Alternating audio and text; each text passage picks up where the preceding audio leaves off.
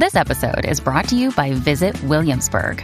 In Williamsburg, Virginia, there's never too much of a good thing. Whether you're a foodie, a golfer, a history buff, a shopaholic, an outdoor enthusiast, or a thrill seeker, you'll find what you came for here and more. So ask yourself, what is it you want? Discover Williamsburg and plan your trip at visitwilliamsburg.com.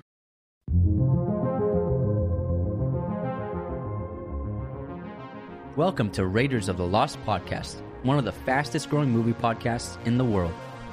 where we discuss all things film.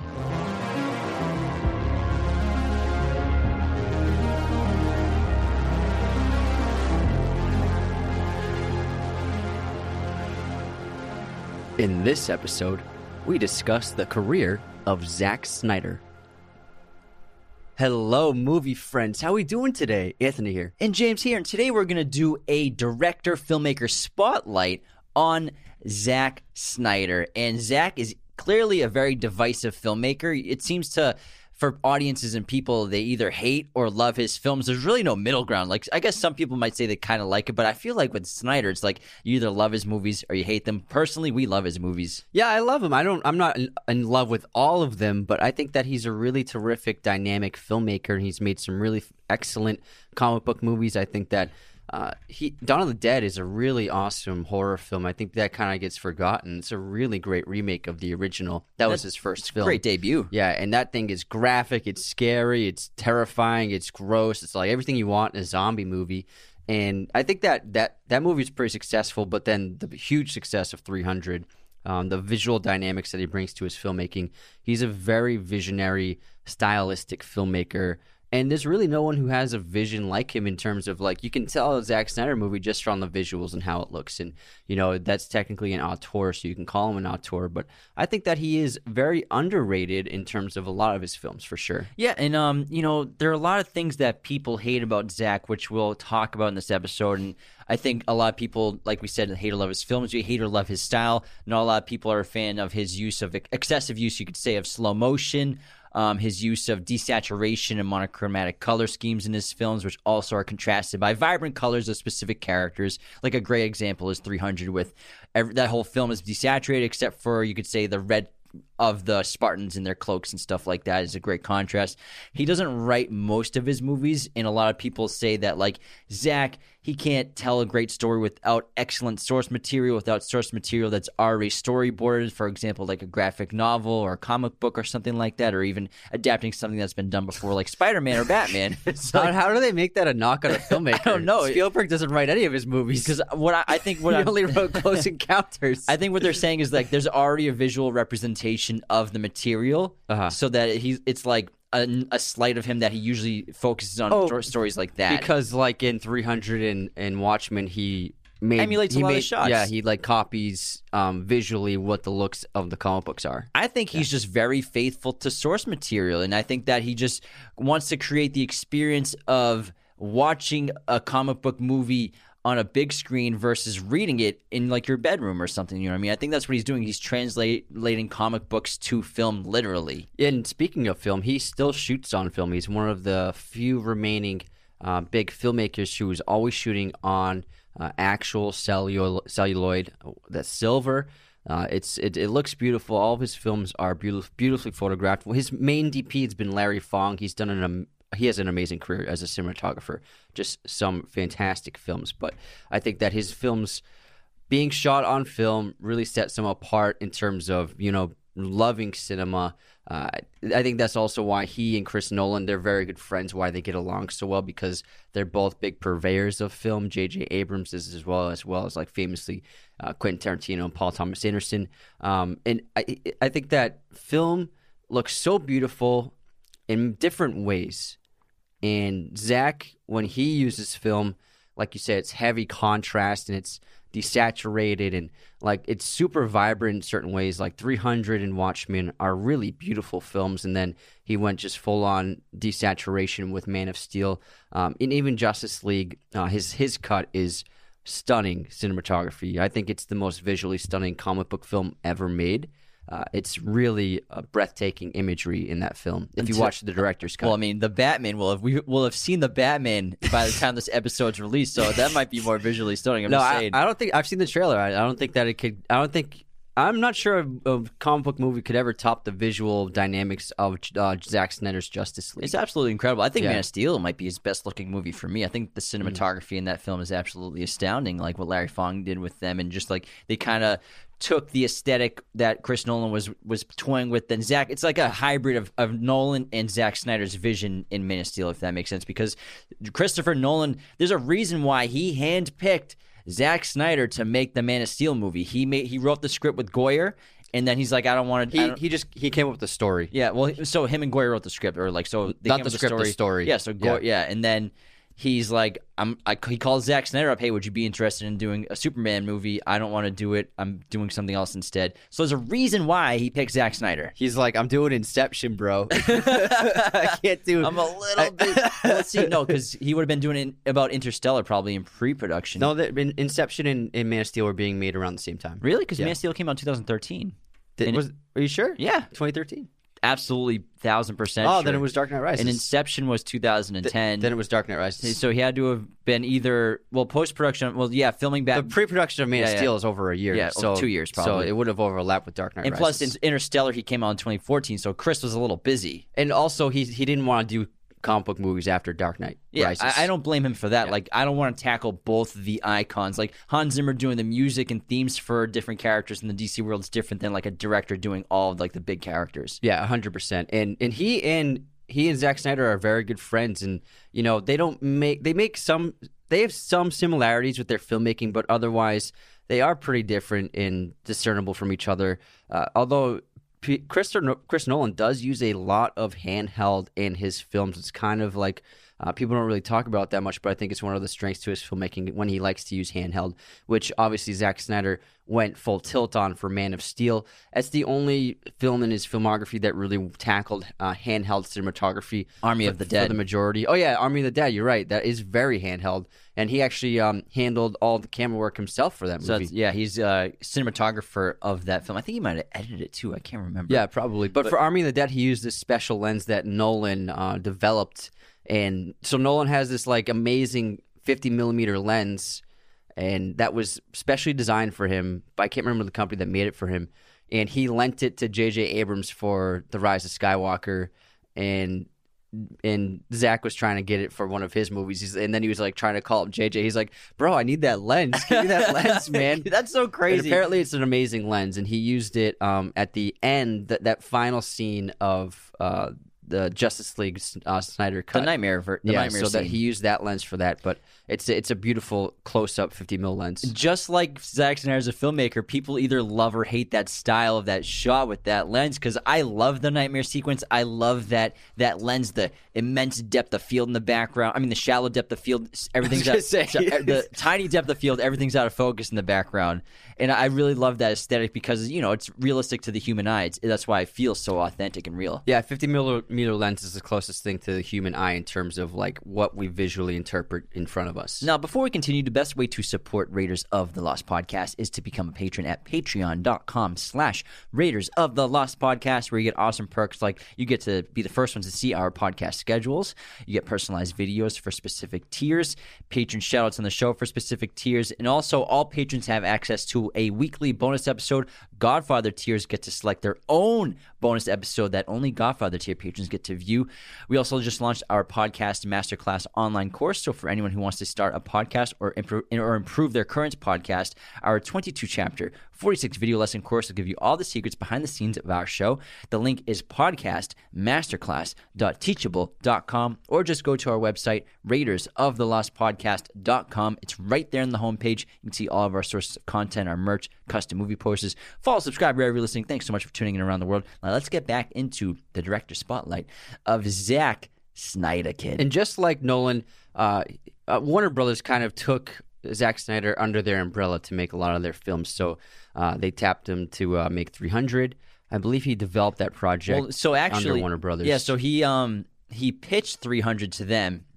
He's trying to shop the script, and Warner Brothers didn't want it because they made Troy, and they were making Troy at around the same time with Brad Pitt, and they're like, "Oh, we already have a Sword and Sandals movie coming out. We don't want to know if we want to do this." So then um, they had Zack Snyder do some test footage. So he did test footage of what he his vision for 300 was, and then Warner Brothers was like, "Yeah, sure. Here's like what was it, 60 million dollars? Go make that movie."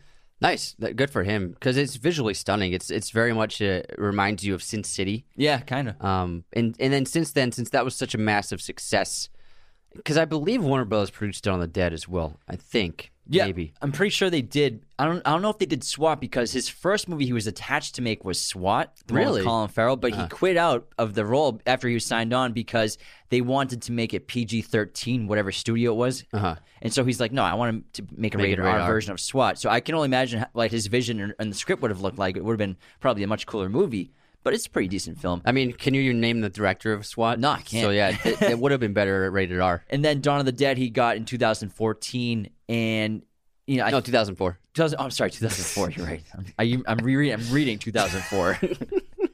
and yeah, we saw that as kids in theaters. I liked it. I know was it's good. not, it's not like the original. Obviously, it doesn't have the same uh, feeling and and It's impact. different. But it's you know it's Fast Zombies was that and Dawn of the Dead that were coming out. Yeah, I mean that in You're all over the place. uh, what's it called? 28 Days Later. Sorry. And so obviously, because when you make a giant success like 300 for a studio, because it's it was extremely profitable for the studio. They made a hun- hundreds of millions of dollars of profit. I actually have the uh, budget and box office right here. 70 and 450. So yeah, it was budget of I mean what's like 65, Mm-hmm. grossed 456. Okay, so then the, the studio probably pulled in 250 mil of profit. Profit. Yeah, just It's a lot of money. So when you do that, and the, and the studio gets very happy, then you're like, "What do you want to do, Zack?"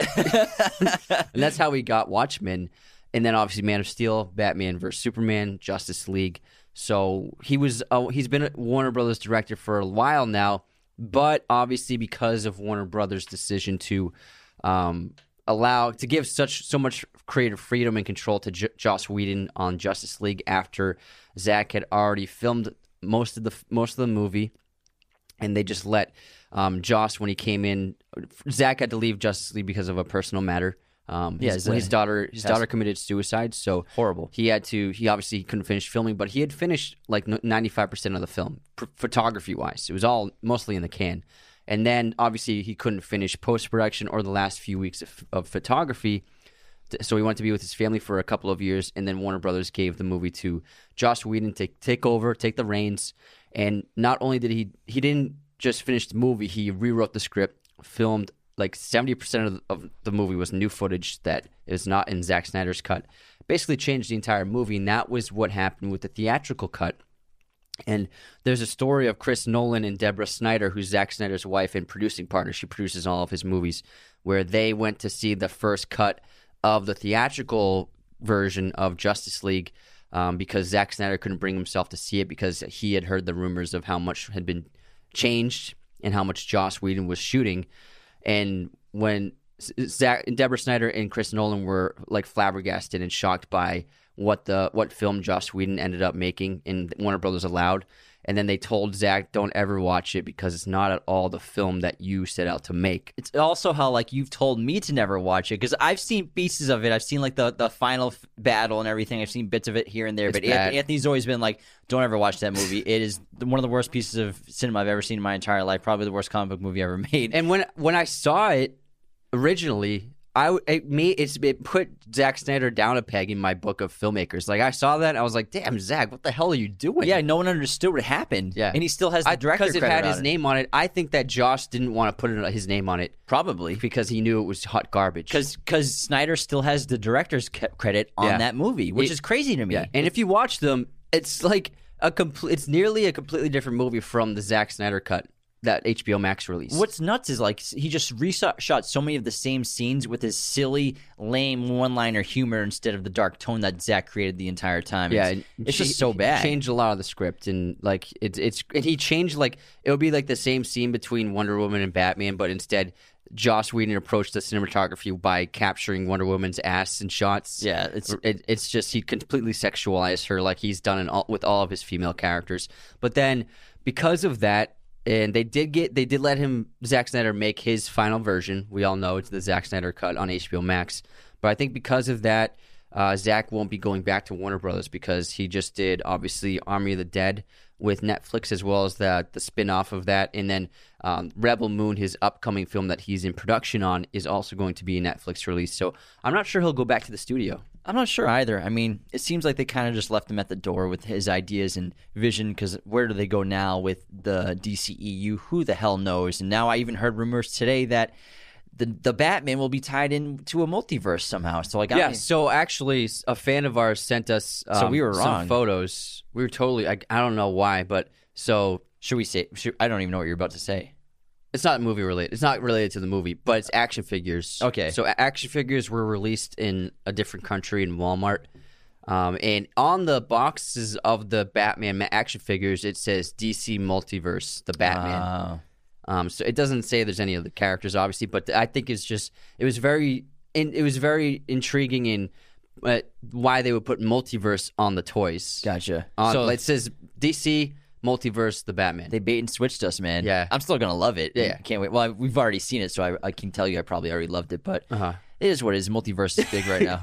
But Zack Snyder just so hot right now. the way he was able to make that is, and we'll talk about uh, the both versions later on in the well, episode. we can just talk about it now. Yeah, fuck it. I don't see. There's no reason to go in order. hey, you're absolutely right. Let's not be constrained. So let's stay on Zack Snyder Justice League. So Yeah. the 2017 version came out, which was really the Joss Whedon version. pile of poop. Literally a pile of crap. It's just like a one-liners, so many smiling faces, really well lit. It looked so damn so bad. it, the movie it, it had such a breakneck pace. I had I had trouble following it. I really didn't know.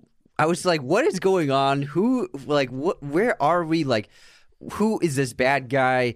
Who are these new characters? Like, in Superman's mustache CGI'd Yeah. out. It Yeah. was terrible. it was just so too much. the first day of the release, someone started the release the Snyder Cut hashtag on Twitter. Just some random person tweeted that out as soon as they left the theater, and ever since then it's gone up and down of like.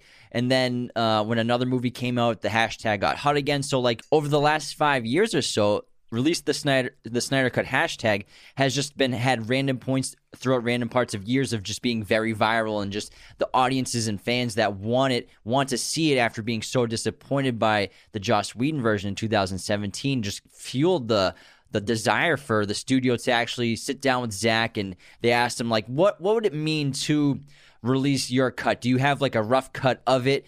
And Zack's like, not like kind. Yeah, I have a rough cut, but it's not like ready for a theatrical release. I mean, it doesn't look like it's supposed to look. And if I want to do it, I want to reshoot some new things and, and finish actual pr- principal photography.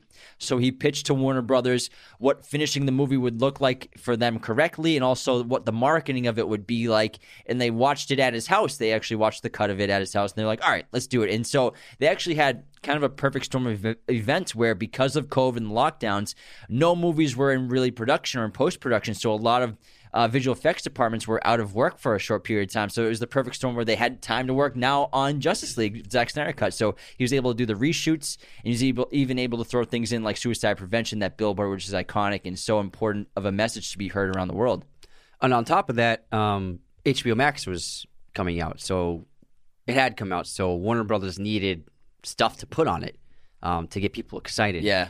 and I believe the Snyder Cut is one of the top watched things they have on HBO Max. Absolutely. Plus, he was able to go with his aspect ratio that he wanted to, the 4 3 aspect ratio, the, the blocky look, which you either hate or loved. I loved it. I thought it was great. And then also, he got to make a four hour version of it, Yeah. which you wouldn't have gotten that in theaters. Theaters, he probably would have had like a three hour, 15 minute cut of the Justice League if he was originally, you know, if everything went well and he was able to make that in 2017. But because of HBO Max and lockdowns and COVID expediting the process of streaming just taking over really entertainment wise for, for like the last two years, he was able to release, release this complete creative vision from his from his mind. Yeah, and Warner Brothers, I think they gave him seventy million dollars to finish the visual effects because they had they had done very few of the visual effects of his footage, whereas because so few such such little footage was actually used that was in the in the Joss Whedon cut that they all the visual effects was pretty much done for the Snyder cut. But, or if he did use the footage from Zack's filming, he changed it. Like instead of black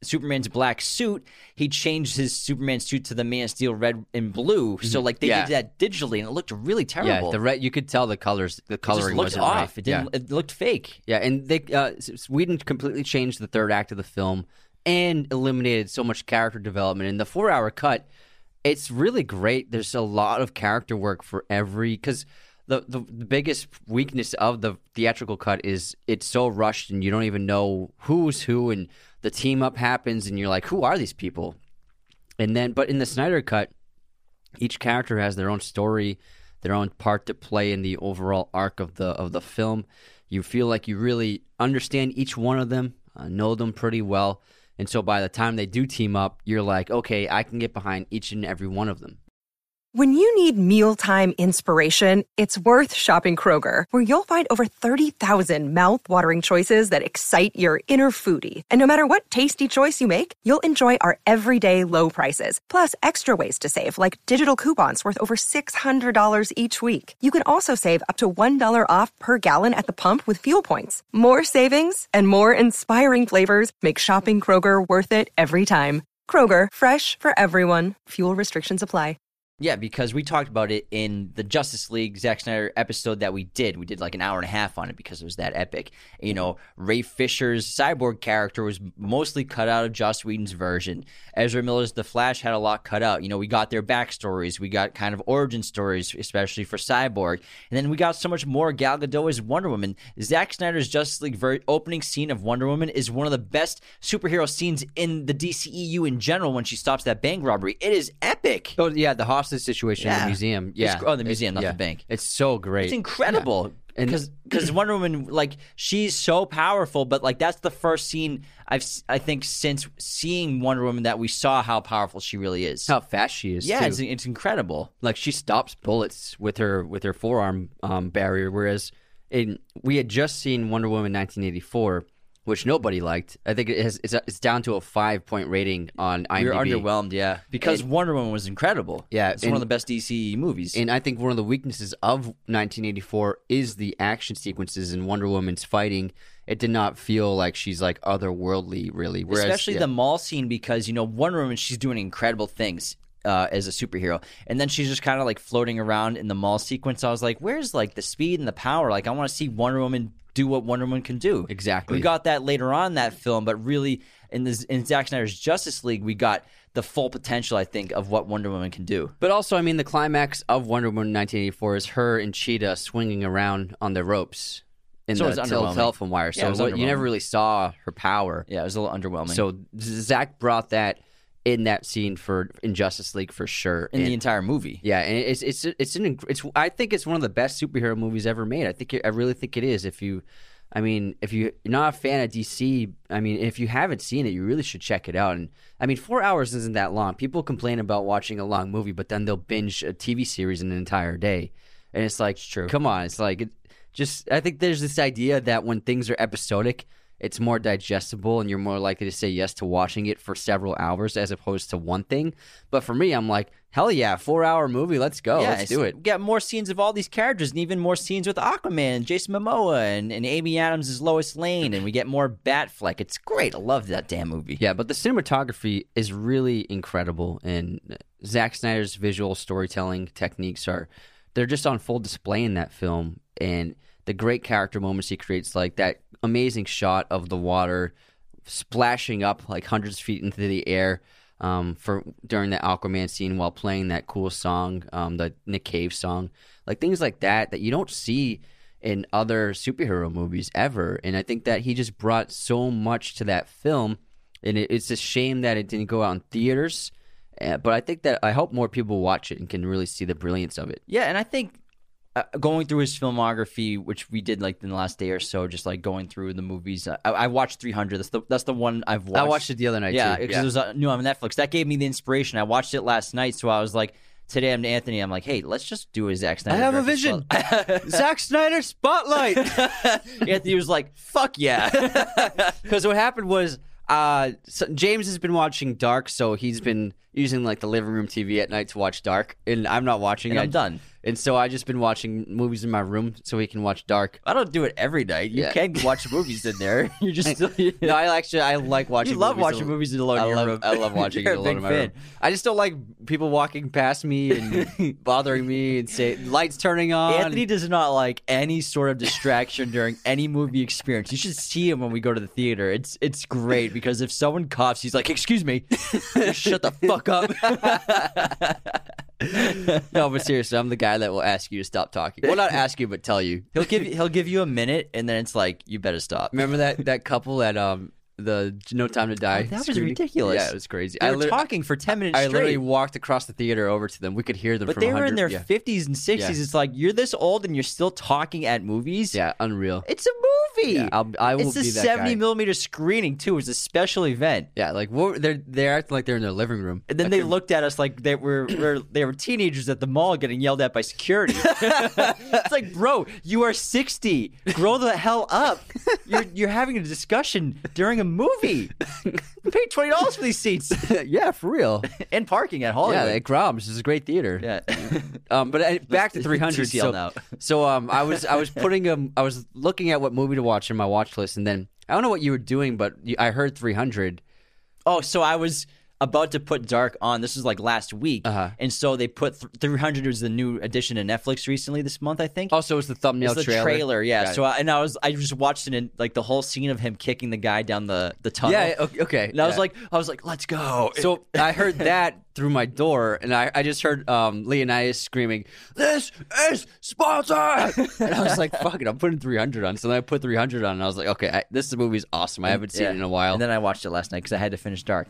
That's how this whole week's been. yeah, that's that's why we picked this episode. But let's let's talk about 300. Might as well. So 300, it was a great film going experience for us because we were young. We were what 16, 15, Yeah. 16, 2016, 2006. and we were going. This is we were big on IMAX back then. There was this there was this theater in uh, Massachusetts in Natick. Natick for, for the- all for all you massholes. At the Jordan's Furniture Yeah. on Route 9. yeah, so Jordan's Furniture was a is a big furniture chain on the East Coast, and um, one of their biggest stores. It's like this gigantic, huge store. It's like a mall. Of Kelly's furniture. roast beef, too. Yeah, so the Kelly's roast beef is amazing.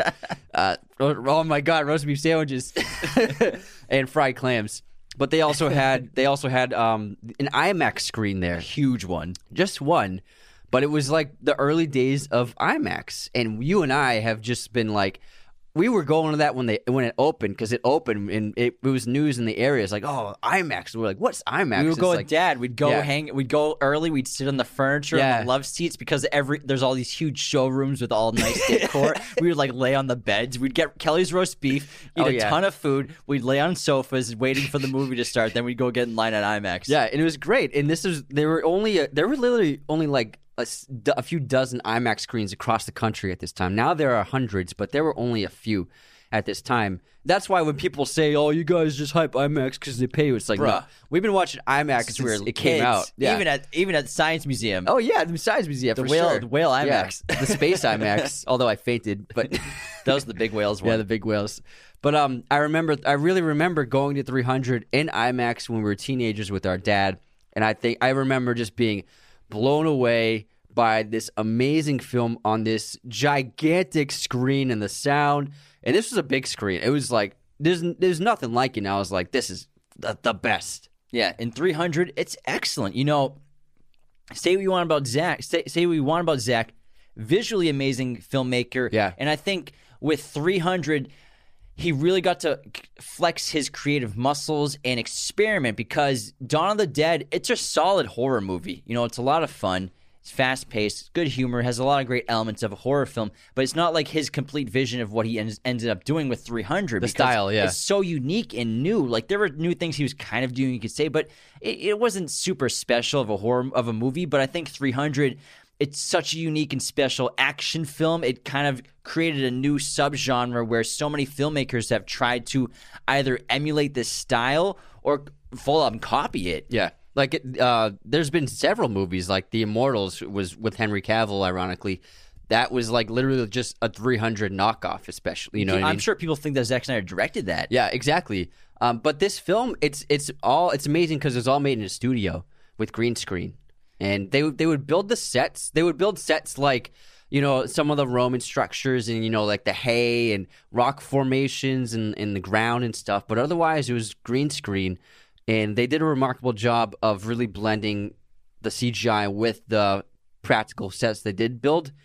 And I I think it just looks. It reminds you of Sin City, like this, and you can tell. It, it, you can tell it's not perfect. It it looks a little like off a bit, but like you accept it because you know it's this is like a comic book. It's a graphic novel. It's, you're being inserted into this world. Same as Sin City. You know, it's, it's eh, Sin City has very cartoonish parts to it, but you're like, this movie's awesome. So it really reminded me of that film. in 300 like you can say lots of parts of his movies hyper masculine film for sure this entire movie is a bunch of shredded dudes with no shirt on and it's it worked and you know some people sometimes that's what people want there's a reason And that's in the graphic novel. That's Yeah. what they look like. But there's a reason why this made this movie made 450 million dollars. There, there's an appeal to that with a lot of audiences.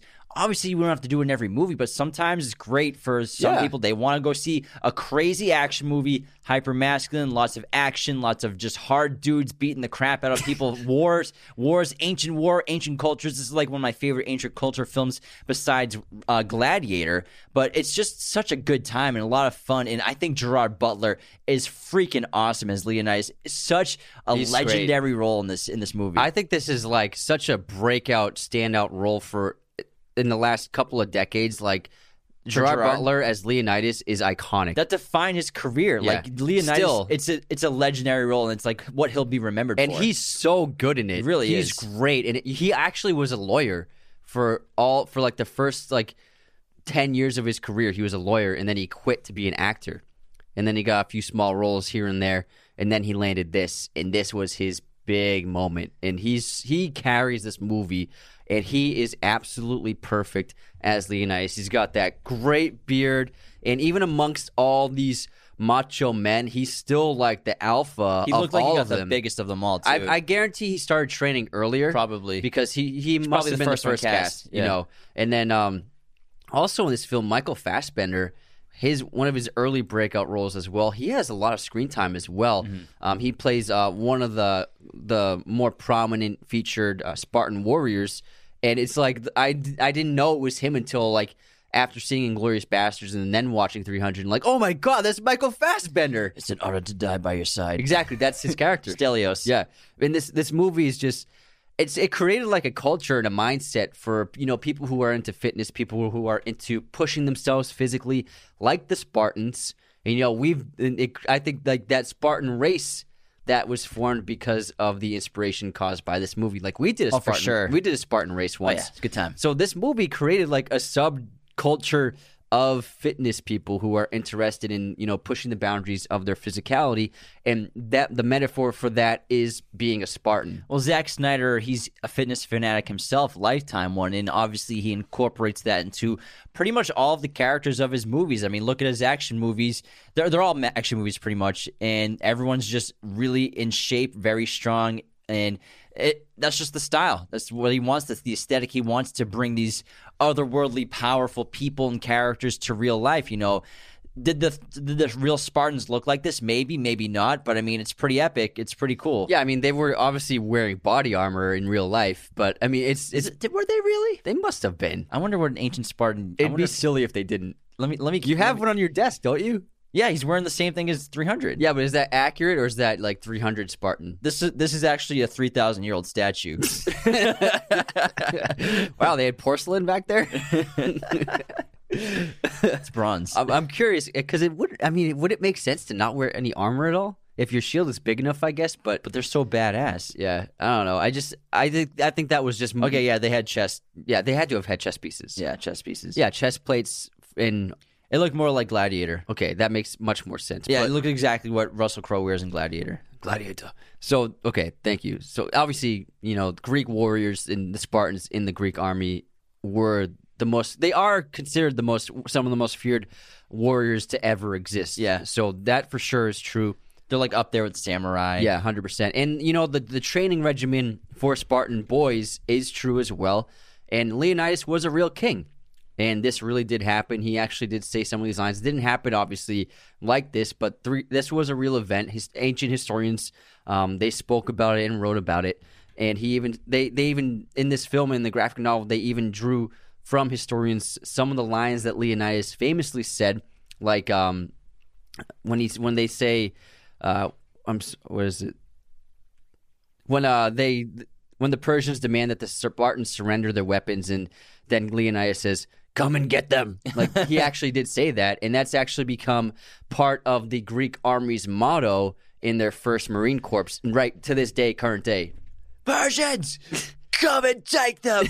exactly, and it's uh, but Leonidas, uh, kings in Sparta, they didn't actually go through the training of of Spartan warriors, but in Leonidas's case, he did, which was very non traditional because he was royalty. Because he had two older brothers who were going to take the throne, so eh, being third in line to the throne, like you're not going to be king. but he eventually became. King. Yeah, but what happened was one brother got it, and the other one got so super jealous he left. And then the brother who was king for some reason was exiled. So Leonidas eventually became king because they both abandoned the country. Wow, that's really interesting. Yeah. But it has a great cast. You know, Gerard Butler. We have Lena Headey, who y'all know from as Cersei from Game of Thrones. David Wenham, like Andy said, uh, Great voice. Michael. Fe- yeah, that guy. he could narrate a phone book. Mike, I don't, I'm surprised he doesn't do like more like credit card commercials and stuff like that. Like I know Morgan Freeman's got like What? a hold on them all, but what an amazing voice! really that guy great has. voice. Dominic West is a great villain. So this is just a really good movie. But I think in general, one of Zack Snyder's greatest strengths is casting. He does an excellent job casting, like getting Henry Cavill for Man of Steel as Kal El. It's an incredible casting. But even like a, mo- a, a movie like Watchmen, which I really enjoy this movie. I think it's ahead of its time. And I think it was just too early because it seems like a, a movie that fits today. Like if this got made today, it would make like six hundred million dollars at the box office. But this came out, uh, I think, a little too early for people. Before like the craze of superheroes was just It's a critique on superheroes, but like it, it was too. It was before all the superheroes came out. exactly. Yeah. So it's a deconstruction of superhero movies when not when it wasn't as big of a thing, superheroes in general. But I think if it came out today, it'd make so much goddamn money. Yeah. And I think he just did such a tremendous job adapting the comic book and the graphic novel novel by Alan West. I we read it years ago. you Alan know what I Moore. mean? Alan, I'm sorry, Alan Moore. Did I say Alan West? Yeah, I don't even know who that is. I don't know either. by Alan Moore. By Alan West. he made the Watchmen. is they're watching you? He didn't even he didn't read that. Unsubscribed. but I loved the comic book, the graphic novel. We had, you know, the, it's thick as hell. It's a, it's an encyclopedia, but he did such a great job adapting that visually into a real action movie, and the casting was amazing of all the characters. Yeah, and you know he's also responsible for the casting of the Justice League characters. Like he cast um, Gal Gadot, he cast Ezra Miller, he cast Jason Momoa. So all these great actors who are loved in these roles, it's because Zack is the one who hired them. And apparently, like uh, the way he hired Ezra Miller is Ezra. Ezra, I saw his interview where Ezra Miller was telling a story of how he got a phone call one day from Zack Snyder and he and he answered. He's like, "Hey, this is Zack Snyder." He's like, "Oh, hey, hey, man." And they had never spoken before. And then Zack's like, "So yeah, I'm thinking like you can be the Flash, and we're gonna do this, the Justice League, and it's gonna be great, and, and then we'll do this and that." He didn't even ask him if he wanted to be it. He was just like, "So yeah, you're the Flash." and Ezra Miller was like, "Okay, Sure, man. That's almost as funny as how uh, Cavill was playing World of Warcraft when he called him to tell him he, that he got Superman, and he was he didn't answer the call because he was playing. so damn funny. It's great. Now, ironically, uh, sorry to interrupt. Henry Cavill auditioned for the Brandon Routh Superman Returns. I know. Thank God he didn't get that. Holy crap! Holy crap! Because he's perfect as Kal El in Man of Steel. Your eyes are glittering right now. they glitter perfect. every- they kind of did do that, didn't they? Uh, my face changed. I like got, you got so happy. I got like puppy dog eyes. My like my head turned to the left. Did you see it tilted? You, I felt. I've never seen you do that before. No, I do that when I talk about Henry Cavill. Everybody knows this. now, before we continue, our great friends at Manscaped have a bunch of new products. They're starting to take over all your shower needs, especially with their new Ultra Premium collection. You get everything on their website for 20% off and free shipping using our code Raiders of the Lost at checkout from manscaped.com. The new Ultra Premium collection features deodorant, yes, actual armpit deodorant from Manscaped, body wash, two in one shampoo conditioner, hydrating body spray, and a free set of Manscaped lip balm. This stuff is fantastic. It's the all in one hygiene skin and hair bundle that's designed to upgrade every guy's shower routine from head to toe. Don't forget to also check out their Lawnmower 4.0 groomer, which is fantastic. It's got a 7,000 RPM motor, it's waterproof, skin safe, has a light so you can use this in the shower, literally in the dark, wireless charger. It's amazing. Fellas, over 2 million men are using Manscaped products. It's about time, if you haven't, just to get on this. There's a reason why they're a great friend of the show and why we love their products so much. So use our coupon code Raiders of the Lost at checkout to get 20% off and free shipping worldwide from manscaped.com. Hey, Anthony, would you say that less than $4 a month is a small price to pay for online protection? Yeah, that's basically nothing. Yeah, I know. So our new sponsors, NordVPN, has you covered, Anthony. Just use our link nordvpn.com slash Raiders or use code Raiders at checkout to get up to 70% off your NordVPN plan plus one additional month for free. A VPN is a virtual private network that gives you online privacy and anonymity by creating a private network from a public internet connection all of our movie and TV lovers listening, NordVPN also gives you the ability to access streaming services like Netflix, HBO, Hulu, as well as TV and movie content libraries from other countries at no extra cost. NordVPN protects your personal data, hides your IP address when you use the internet, and lets you bypass censorship, content blocks, and website restrictions. It's literally the equivalent of buying a cup of coffee every month, an expensive cup of coffee, to a small price to pay for premium cybersecurity and access to vast amounts of entertaining content. There's also a 30 day money back guarantee if NordVPN is not for you, so there's no risk. And I'm telling you, we've had NordVPN for about a month and a half now. They hooked it up with a free year subscription. And I'm telling you, I will never go back to not being protected online. It makes your life so much better. You don't have to deal with all these ads that are just geared to what it's listening to. And you, you type in toaster and you get all these ads for toasters on Instagram. It's crazy. It's driving me crazy, but not anymore because we're protected with NordVPN. Grab your exclusive deal by going to nordvpn.com slash Raiders or use code Raiders at checkout to get up to 70% off your NordVPN plan plus one additional month for free, and that is dirt cheap. How about we head on into our intermission, pal? I would hate that. I don't want to. All right, never mind. We won't do it then. Okay, let's do it. Let's go. I'm only joshing. We'll begin with our movie release year. Anthony, when did. Wait. Quote. Oh, sorry, I skipped that. We'll begin with our movie quote competition. Anthony, listen to this quote and tell me if you can get it right. May it be your light in darkness when all other lights go out.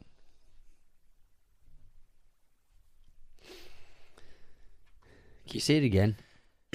May it be your light in darkness when all other lights go out. Is it um Lord of the Rings? Yep. Thanks. Nice. You're welcome. I don't know why I said thanks. I know I said you're welcome. I don't know why you said thanks. I don't know why. No idea why. Galadriel. Hey, you said it right this time. No one's gonna attack you. Galadriel. Has this guy ever read a Lord of the Rings book? Here's my quote. There are over 500 million firearms in worldwide circulation. That's one firearm for every 12 people on the planet. The only question is, how do we arm the other 11? Crap, what's this called? It's that Nick Cage arms movie. The God of War. Lord of War. Lord of War. Damn. God of War sounds stupid. It's a video game. It doesn't sound stupid. That's a that's a popular video game. Sure, it is. Yeah. Yeah. Better apologize. Sorry, God of War. Is that Ares? I don't know. right? It's been a while since I don't fucking sixth grade, since sixth grade history class. All right. Let's go. Movie pop quiz time. No, movie release year. You are all over the place. All over the place. What year did Goldfinger come out? Goldfinger. Finger. Da, da. 1973. Way off. 1964. Damn it. Wow. Embarrassing. A little bit, yeah. All right. What year did The Thin Red Line come out? Oh, I love this movie. See how much you love it. You got to prove it. I I feel like this is post millennium,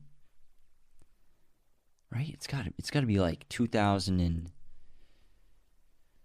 It's bef- it was before before the pianist. The pianist is what two thousand four, something like that.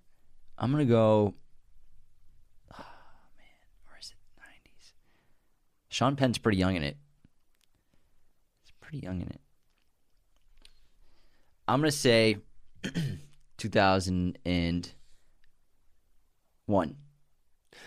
no. 98. Damn it! God damn it! what when what year did the pianist come out? Uh, 2000. I, I think 2002.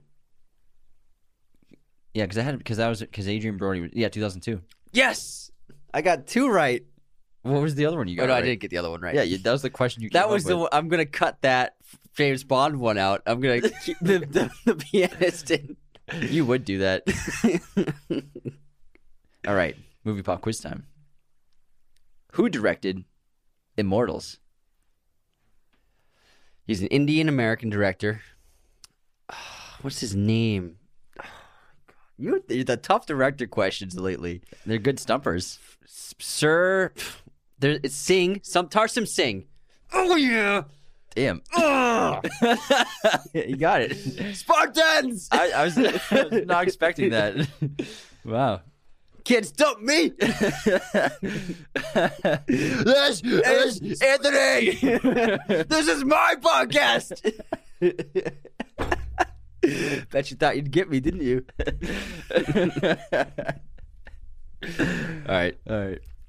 Go ahead. Oh, my turn. It's your turn. What upcoming major Disney film is Jared Leto starring in? Live action. Not Morbius. I was gonna say Morbius. That's a Disney It's a movie. Disney franchise. Disney franchise. It's been with Disney for decades. It's a big time franchise. big time, big time. big time kid. It's not Star Wars. It's not Star Wars. It's not Marvel. Mm, Well, it can't be Marvel because It's not, it's not Marvel. Morbius is Sony. Like, what the hell would we? What are you being?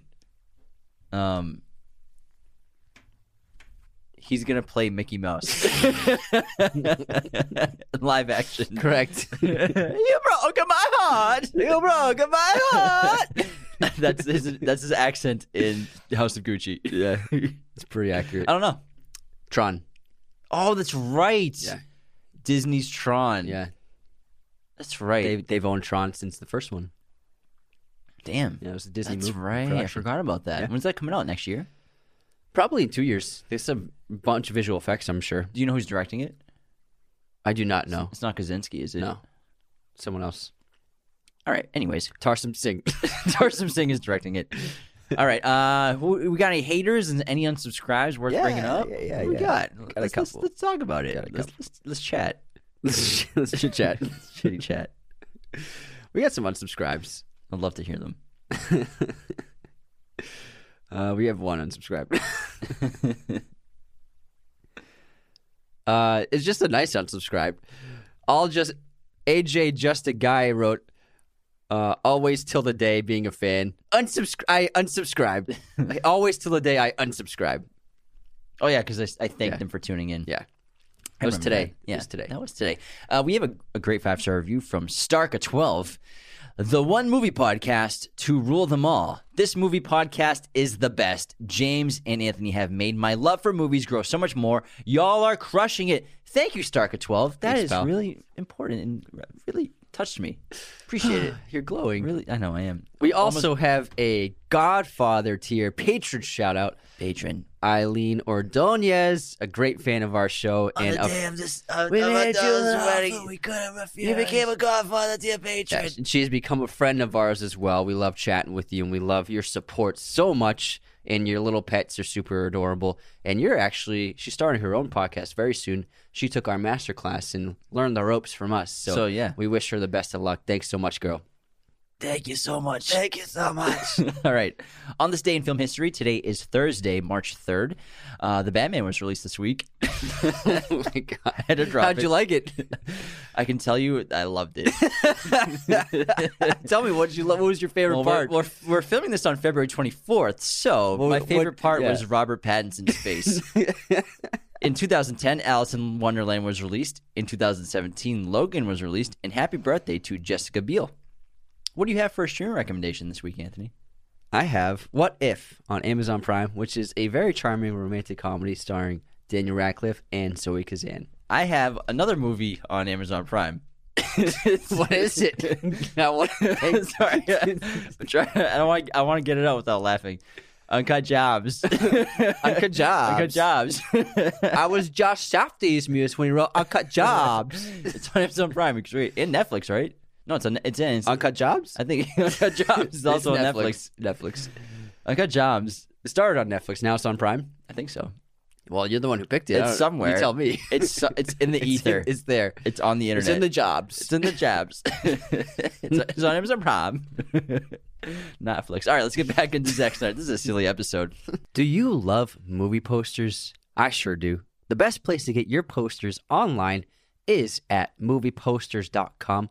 They have a gigantic selection of posters of posters for you to choose from from basically every movie and TV show imaginable. Use our promo code Raiders10 to get 10% off your order today. Our set is decked out in these amazing posters, high quality stuff, everyone. This is the best that money can pay for, and it's already super affordable at their low prices. I couldn't recommend them enough. They have all sorts of sizes, framing, even backlighting. Whatever your poster needs are, they can handle it, as well as a selection of all sorts of brand new movie releases, including classics. You can get everything from Spider Man to Dune to Batman to Taxi Driver or, Casablanca. Whatever your poster needs are, they got you covered. Again, head on over to movieposters.com and use our special promo code Raiders10 to get 10% off your order today. Something I love about Zack is Tell me. he does a lot of his own artwork, a lot of his own storyboarding, a lot of his own drawing. Uh, he's a really big believer in drawing what he shoots. I think this is pretty rare for a filmmaker. Most filmmakers will work with storyboard artists uh, closely to get the vision of their of their films on on paper and on the boards before they go into filming. But I think when when your director is writing and drawing them himself for for a lot of it, I think it really helps get bring his vision to reality so much. Yeah, and uh, he's definitely heavily involved in what his movies look like for sure, and that's why he has. You can call him an auteur because of when you watch one of his movies, you can tell that's a Zack Snyder movie. You know what I mean? Yeah, and I like how he throws in a lot of symbology into his films, specifically the Christ-like symbology he uses in multiple movies. Whether you're religious or not, he has a Christ-like figure. Clearly, and Leonidas, at the end of the film, Leonidas, when he he sacrifices himself, him and his men sacrifice himself. Leonidas is standing there dead. Before the arrows hit him, his arms go up, and then when he's down on the ground with all the arrows inside of him around his men, he's the only one standing, on, laying on his back in a Christ-like on the cross figure. And then obviously we know that happens with Kal El in Man of Steel when he puncture uh, stri- strike that wall. He strikes the wall. no, strike that, That panel. panel. And then he he floats out into space in a Christ like on the on the cross pose. So he has a, a similar theme and, um, character of people sacrificing themselves. Speaking of symbolism and Man of Steel, uh, one of the strengths of the film is the mythology that he built within that film in the framework of the culture of Krypton. And, you know, he really honed in on the symbolism of the shield and how each family name has each family has a different kind of symbol and they created their own like language of Krypton. You know, Zod has his symbol. All the other people with their own chest plates is a different symbol, and hence that's why Superman's shield has the S on it because that's the symbol of his family. This, and this means hope. but the, the symbolism of using that logo and not making it just an S for Superman, but thinking more deeply about it, giving it an actual meaning and a cultural reality within the world of Krypton. I thought it was a really great take. I mean, Man of Steel, the the first twenty minutes of that movie is really amazing. The, the Krypton sequence, it blew me away. It was astounding. Great filmmaking, such unique technology that like living liquid metal technology they were using the the animals, the architecture, the design of the planet. I was just really in awe when I saw that for the first time. Do you remember where we saw it? IMAX. At Natick IMAX, Jordan's, Jordan's Furniture we Kit. Got some, we got some Kelly's roast beef. we laid down on some lazy boys, and then we waited in line and saw Man of Steel. Accurate. and this is before you selected your seats in theaters. So You just we, walk in- We got there early. early. We were always we were so early. We'd get Kelly's roast beef like two hours before the movie would start, and then we'd be in line like laying down. It was like camping out for like for like a big event. oh my god, it's so it's so true. It's so true. But no, when I saw that for the first time, I, I cried a few tears at that opening sequence. I was just in sh- in awe and shocked at what I was seeing because we're such su- big superhero. I couldn't believe it was a superhero movie. Me too. And I, I couldn't believe we were seeing it. You know, a Superman movie that like because Superman the other one was so lame. it was whack. It was terrible. lame. And it was really just I was disappointed by it. I was like, I guess this is Superman. And then when we saw this, I was just like in a different world. I, I never experienced anything like it on that scale besides like Dark Knight or something like that. Yeah, and you know, Marvel had come out with um, several movies by that point, by 2013, and so you know, Marvel was getting into their groove, and I think what Zack did, his approach to it was so different from the Marvel approach. You know, the realism, the character-driven story, uh, the real-world circumstances. I think there was just an amazing take on a comic book film and I really, uh, I really love it. It's one of my favorite comic book movies. I would put Man of Steel probably in the top five comic book movies. I think it's super underrated. We did a whole episode on it too, so definitely go back and check that out if you haven't seen it or, Yeah. or listened. But also, Man of Steel brings me to this point of Zack Snyder movies of like this, these mis- this misunderstood um, quality of his filmmaking. His movies can be misunderstood, and they can be even deemed controversial with fans or with like popular culture. Um, and Man of Steel is definitely one of those um, misunderstood movies, and big controversies in it, especially with the third act and the destruction of uh, Metropolis. You know, buildings toppling. You know, millions of people dying. Um, just seeing the destruction of these two gods on Earth, and also Superman killing Zod at the end by snapping his neck.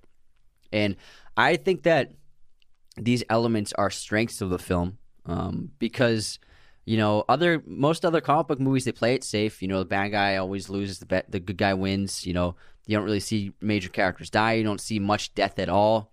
Um, it's pretty much the same thing over and over again. But then to see this scale of destruction in a comic book movie, I thought it was really, really great storytelling. I thought it was also super challenging to an audience to see something that impactful.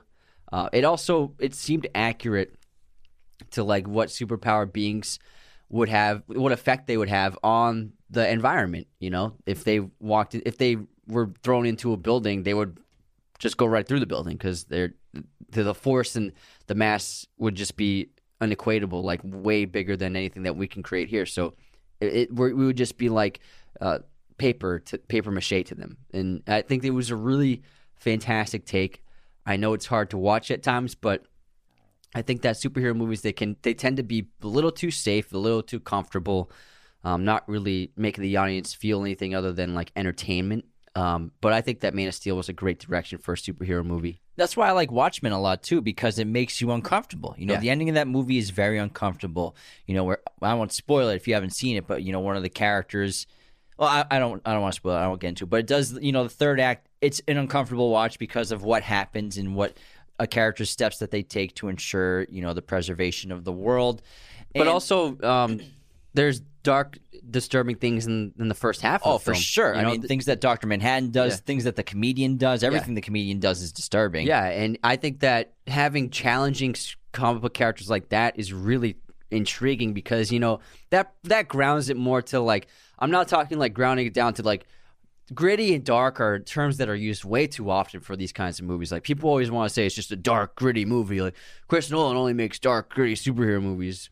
Like Watchmen's too gritty and dark. Like what does that even mean? Gritty. What does that even mean? But Is th- there's like mud on the sidewalks? Yes. It's just an easy way of complaining about something, but I think that it works really well because it's it, it's like a more true to life character, a flawed person, like a man who's a, a superhero, a comic book hero in this in this movie, but he's a villain in real life. You know, he he's a murderer. He abuses a woman, and that's like even people in suits they can be bad people as well, even if they're on the heroic side of things. Well, I think that the problem with people, a lot of people when they watch movies and superhero movies, and even we talk about this with, with Fight Club, they just kind of watch the surface of the movie. They, that's what they think the entire thing's about. It's like they're they're glorifying those events. They're glorifying the behavior. They're glorifying the filmmakers are glorifying the the comedian's actions, what he does in the film, and it's the exact opposite. They're showing how horrible it is because there are really evil people out there. There are bad people out there, and that's what I think. That's what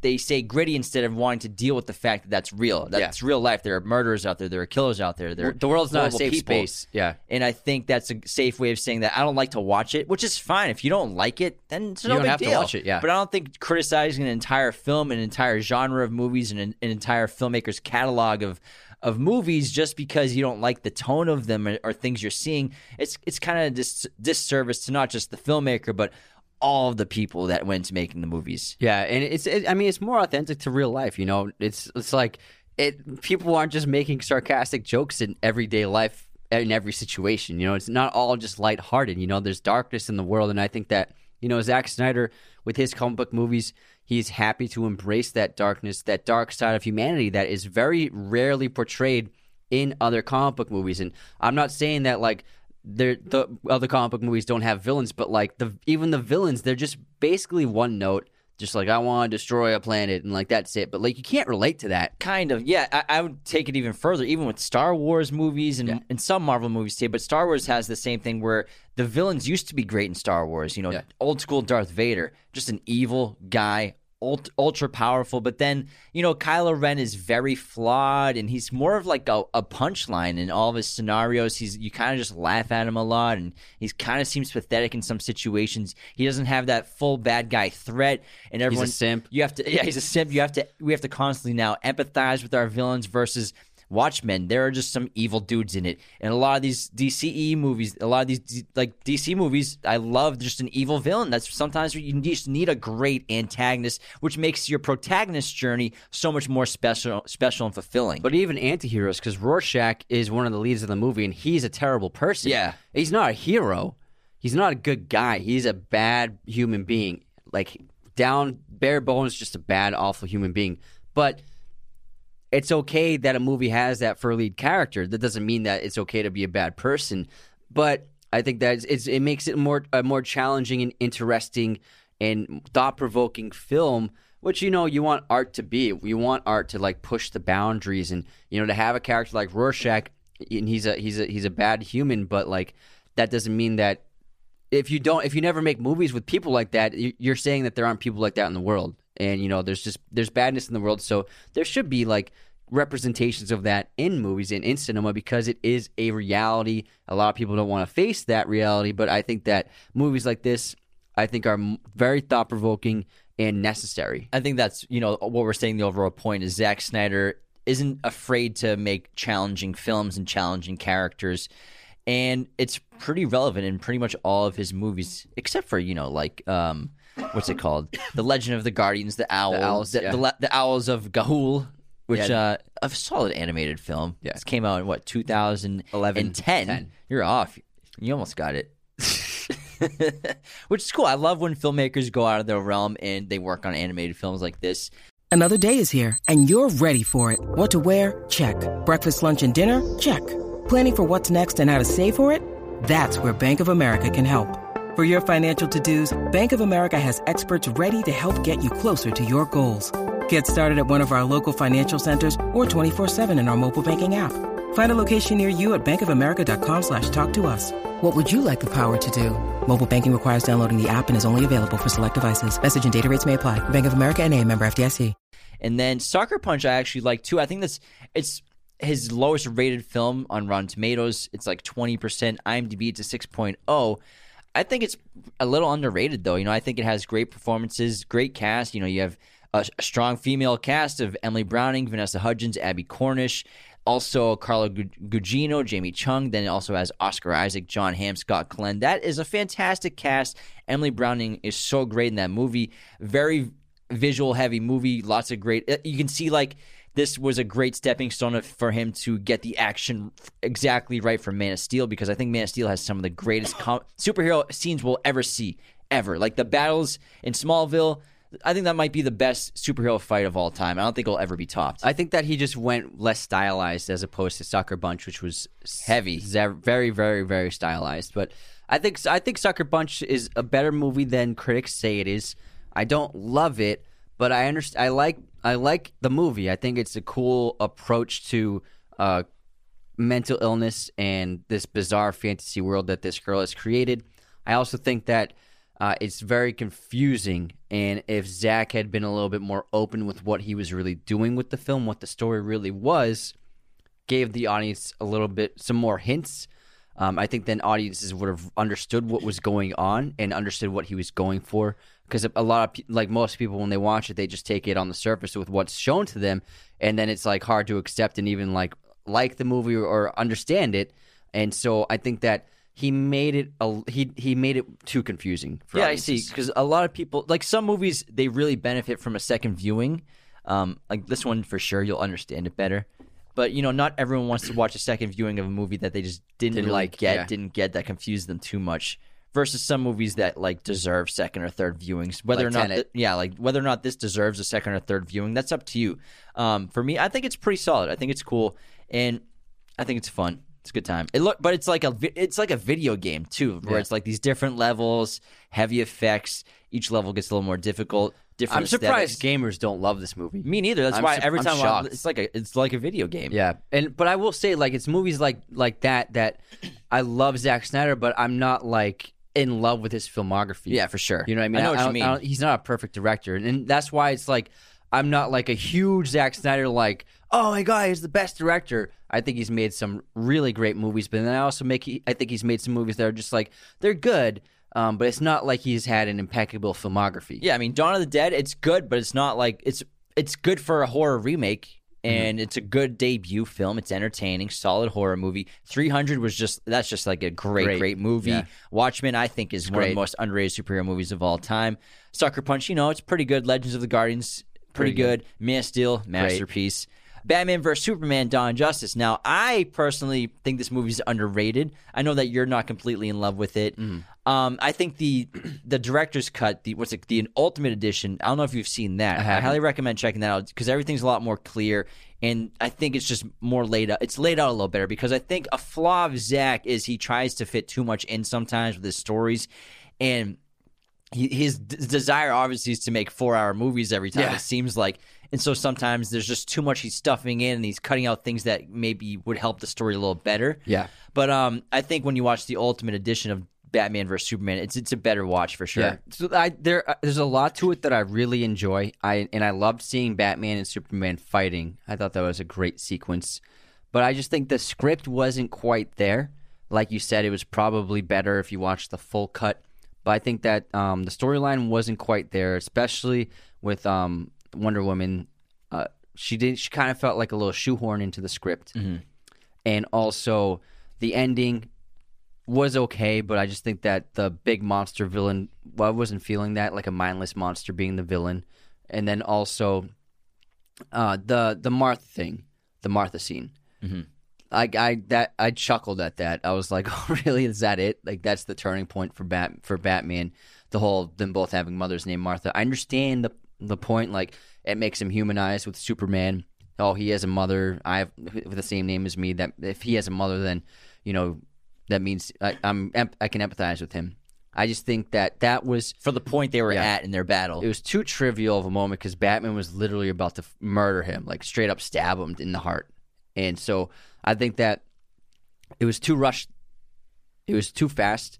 Um, there should have been more build up to Batman's decision to change his um, approach to Superman because I liked that. I liked how Batman was like, "You see what happened in Metropolis? Like, if this guy gets like gets pissed off, like he could destroy it, like anything." like you yeah so Yeah, i get it his motivation to want to take I liked Kal-El that. out I liked it. I understood the motivation, but I just think the the the script was the problem with the movie. I think the first half is really good. Mm-hmm. Like I, I love the setup. I love getting Batman with Ben Affleck. I think that's great. Introducing Wonder Woman. I liked uh, uh, uh, Jesse Eisenberg as Lex Luthor a lot. Mm-hmm. Like I hope I hope he gets to p- keep being Lex Luthor. How do you feel? Great theme. Yeah, yeah. Dun-dun, dun. Very Succession like. How do you feel about him killing Superman at the end of this movie, though? Um, Zack Snyder killing him. Yeah. I, I I I was fine with it because of that's part of the that's a famous storyline in the comics. It is a famous storyline, Yeah. but do you think they, that he might have done it too soon by doing it with the second movie that Superman's in? I think so. Because I think that even I, though I- he's going to revive him in Justice League, it's not until halfway through the movie that we get Kal El. You got to remember, we had two Iron Man movies before there were any other Avengers movies. Yeah. you know what I mean. So that's what I think that maybe they got too excited with. Man of Steel was great. Everyone, a lot of people loved it. Made a ton of money. Made almost seven hundred million dollars. Now let's talk about a sequel, and maybe they brought Batman too early.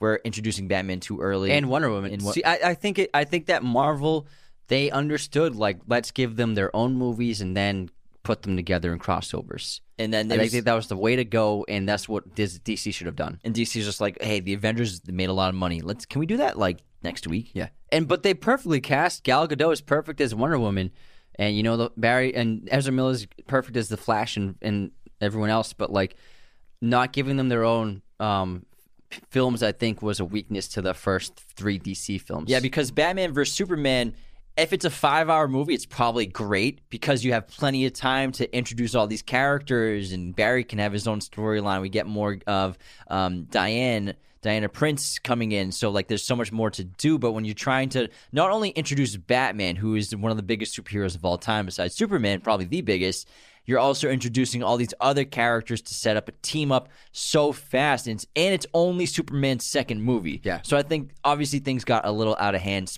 rushing things too much. Where they, I'm sure Warner Brothers was like, Zack, can we do the Justice League like in 2017? Yeah, and I just think that not giving Batman his own movie was a mistake. That was probably the, the biggest miss for the DCEU. Yeah. Because how epic could that have been? We- Like, I mean, just It- whereas, uh, I'm sorry, whereas the Wonder Woman, it actually kind of worked because her movie was uh, a period piece. Yeah, exactly. before the events, And that's a great, great Yeah, movie. yeah. Like if, if we could have gotten, I'm sure a Batman movie that was just as good as Wonder Woman, Mm-hmm. And it, I'm sure we would have. I bet Ben would have directed it. It would have been really cool if they just pumped the brakes a little bit. I know Man of Steel made a lot of money, and I, I know you're looking at the bank account that Marvel has been amassing, Mm-hmm. which now Disney owns. But you know, take it easy, slow it down. so that was the weakness of of the film, and I think I think that um, the Kal-El's um, character in that film was quite grim um, the whole time. But I like how you know the world's questioning him. He's he's at a Senate hearing, being interrogated by you know congresswomen, uh, congressmen and women. Um, the lead one played by Holly Hunter, who's who's very good. But and I, and you know, uh, it was a great plan. It's a good plan by um, what's his name, Jesse Eisenberg. I'm Lex sorry. Luthor? Lex Luthor. You know, to have that uh, Senate hearing um, end in destruction with Superman is the only survivor is a great way of pointing fingers at, at Superman. I think it was great, like you said, great first half of the film. It was leading to something promising. Like I think what they probably should have done is have a sec, like have a solo Wonder Woman, solo solo Batman, then do a Man of Steel sequel with Lex Luthor as the villain. Yeah. and I think that would have been great. Mm-hmm. And then do Batman versus Superman, and then Justice League. It would have been it would have been a lot better. and have Lex Luthor as the villain of the first Justice League yeah, movie. that would have been yeah, that would have been great. Yeah. Because we get so, the thing with the, the DCEU is we've gotten so much teasing that never led to anything. Yeah. we've gotten so much teasing of Lex Luthor end credit scenes, and then we even got hit the post credit scene in Zack Snyder's Justice League, which will never lead to anything. and um, jo- Joe Manganiello's character, never got to be Bloodshot or something. What's his name? Deadshot. Deadshot. right. No, that's the Suicide Squad one. Deadshot. But he was supposed to be the villain of the Batman. Yeah. the the solo Batman movie, um, that Ben Affleck had wrote and was was going to direct. Dead. Deathstroke. Deathstroke. Sorry, guys. Yeah, that guy must be bummed out. Like, oh I know man, the the his costume was really cool and everything. Mm-hmm. It would have been It is a cool costume. He's a cool. He's a cool guy. Listen to your friend Billy Zane. He's, a cool cool, guy. He's a cool dude. and then most recently, Army of the Dead came out. We did a little review of this when it dropped on Netflix. This is one of those. Let's have some fun at the movies. Let's have a good time. Kind fun of at the films. fun at the films, kind of shut your brain off. But with shut your brain off movies, there are good ones and bad ones. I think this was a good one. It was a good shut your brain off. It's like hmm. the Tomorrow War. Army of the Dead versus like when I just did a review of Uncharted. That's a shut your brain off movie that like wasn't that great of a movie at the same time, nothing new. But Army of the Dead, it's a new idea. Zombies in Las Vegas, the entire city's walled off. Go steal some money. Sure, let's have some fun. Let's spray some bullets. Dave Bautista's lead is awesome. I loved it. Yeah, it's a very simple story, and Dave was really great in it. I think he really carried the film. It was fun. It was great, great gore, great zombie um, moments, and I like the um, how the zombies have an intelligence and a culture. I thought that was pretty creative for sure. Yeah, but Dave is like a really good actor. Like he's great as Drax. became but, good. But but Drax, I feel like a lot of people could do that character. But it's good humor. It's it's awesome. But then like seeing him in this was solid, and then seeing him as a Harkonnen in Dune was really great. And I can't We'll wait be to see seeing more of him, more of him as a Harkonnen because he li- this guy can act his ass off for sure. And coming from WWE is great because usually the the superstar. Uh, wrestlers, you know, they're they're solid entertainers, but they're not usually great actors. And even in Blade Runner twenty forty nine, so this guy's awesome. Yeah, Denis Villeneuve cast him twice for a reason. Yeah, and you know? Denis probably the best filmmaker working right now in his he, prime. he knows great actors, and yeah, Dave is really. I think that Dave, he, he I think he's big on work ethic, and it seems like he worked very hard to hone in his, his craft of acting. for sure. I mean, you don't get that enormous at six seven without a lot of hard work. Just saying, the guy's a big human being. Let's talk about talent wise. it goes hand in hand. Hard Yeah, work, yeah, yeah. ethic, You're right. You're right. work ethic. Oh yeah, I'm just kidding. but I'm I'm excited to see um uh Rebel Moon. Rebel Moon, which is Zack Snyder's uh, upcoming film, which he's in production of. Uh, they've an- announced some castings. Who's the lead? I'm pretty sure it's Charlie Hunnam. Charlie Hunnam, correct. Um, Djimon Hounsou is going to have a major role as well. But it looks really great from the concept art that they've released. It's like a, a Star Wars inspired intergalactic, not intergalactic, but interplanetary sci-fi action adventure that I think is going to have a lot of great dark elements to it. Seems very, very exciting of a project, and I'm very much looking forward to seeing the first trailer. Yeah, it's actually a, a story that he pitched to George Lucas when George Lucas was still running Star Wars back in like 2010, 2011. And obviously, since Disney bought Star Wars, they're like, no, it's a little too adult and dark for us. You got anything lighter? So they're like, nah. So this is actually he converted this that story into this movie, Rebel Moon. So I'm super excited to see Zack Snyder like tackle space adventure. Like hell yeah, very cool. his his vision in space. It's gonna it's gonna be pretty cool. I feel like Charlie Hunnam, he hasn't had like that lead role hit yet.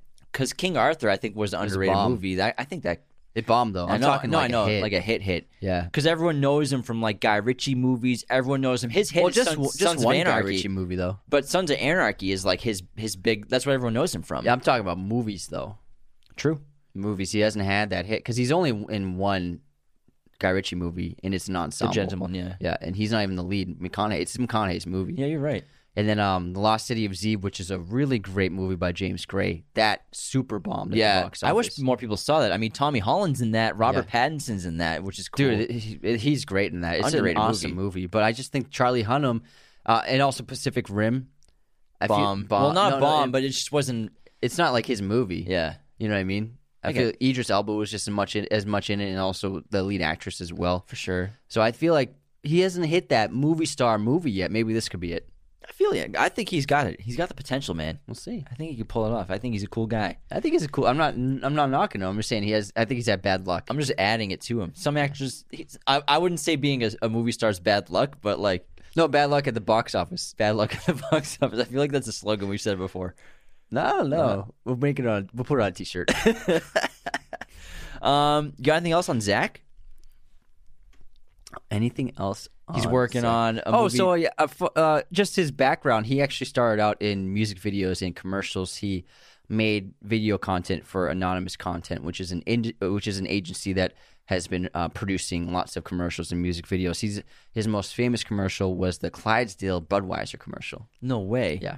Yeah, he said he did like hundreds of commercials, TV commercials, and then tons of music videos. He's done music videos for some pretty big stars, which is pretty cool. Like I think he did. My Chemical Romance, Yeah. Rod Stewart, Yeah. big names. Yeah. Yeah. So he's a cool dude too. it's the slogan for the day. Um, you got anything else? that was it. All right. Well, thanks so much for tuning into this director spotlight. That was a good one. on Zack Snyder. Yeah, it was a lot of fun. It's a good time.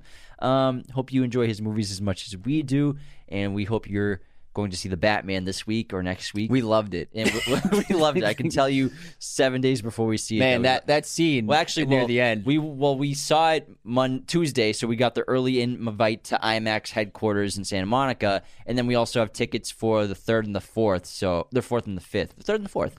Yeah, third and fourth. So we're gonna we've seen it three times this week, which is pretty great. Yeah, it's so it's really great. Review is coming very soon, so definitely It'll be coming next week. Yeah, so if you want to watch the review without being spoiled, definitely watch the movie soon. absolutely. All right, take care, everybody. Bye.